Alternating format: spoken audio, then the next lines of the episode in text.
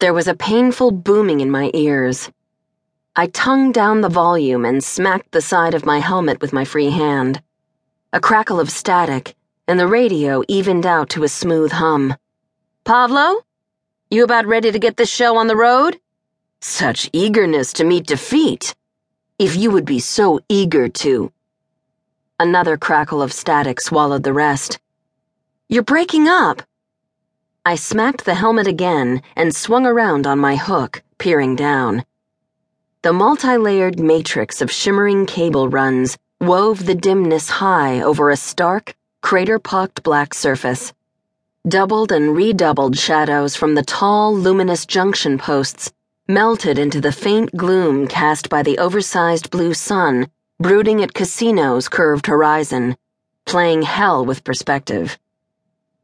I finally spotted him in the shadows down by the airlock, a foreshortened figure in silver glinting pressure mesh. He gestured toward his helmet, and my radio crackled, and so missing the sweet cries of your anguish as you lose. I chuckled, almost seeing his swarthy face grinning its challenge. Funny little thing my father's always said, Pavlo. Pride goeth before a fall. It is you who will have falling, my friend. Then perhaps you can no longer deny my superior performance, my powerful skill, my big mouth, great endurance, which you shall truly witness soon, I promise you. The true gaming is an art, like making love to so beautiful a woman when one triumphs. You will see. I tongued the mic and gave him a noisy raspberry. Gdarskovites were expected to boast, but if he got going on his sexual prowess, there was never going to be a game. Stalling, Pavlo? There was an offended sounding crackle. Then static and impossible poindrons. No lust for true living.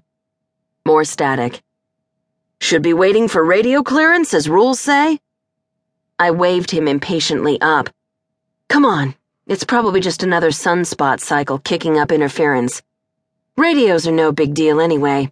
Cybers are just nursemaiding us over time.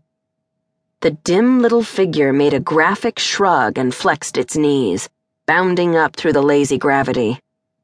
Why you must always fight the easy way our guardians have made to keep us.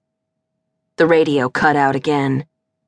He glided gracefully, the hook clamped over the right wrist of his suit, catching a cable and riding it up as the wheels engaged. He unclamped springing out and over the cable to sail arched for the next. He caught it effortlessly with his hook and pirouetted to toss me a mocking salute as it bore him up toward his starting post. I grinned, reluctantly admiring his moves. He'd been practicing while I was away on that last CI assignment, but damn it, I'd designed the game, and this time I was going to win.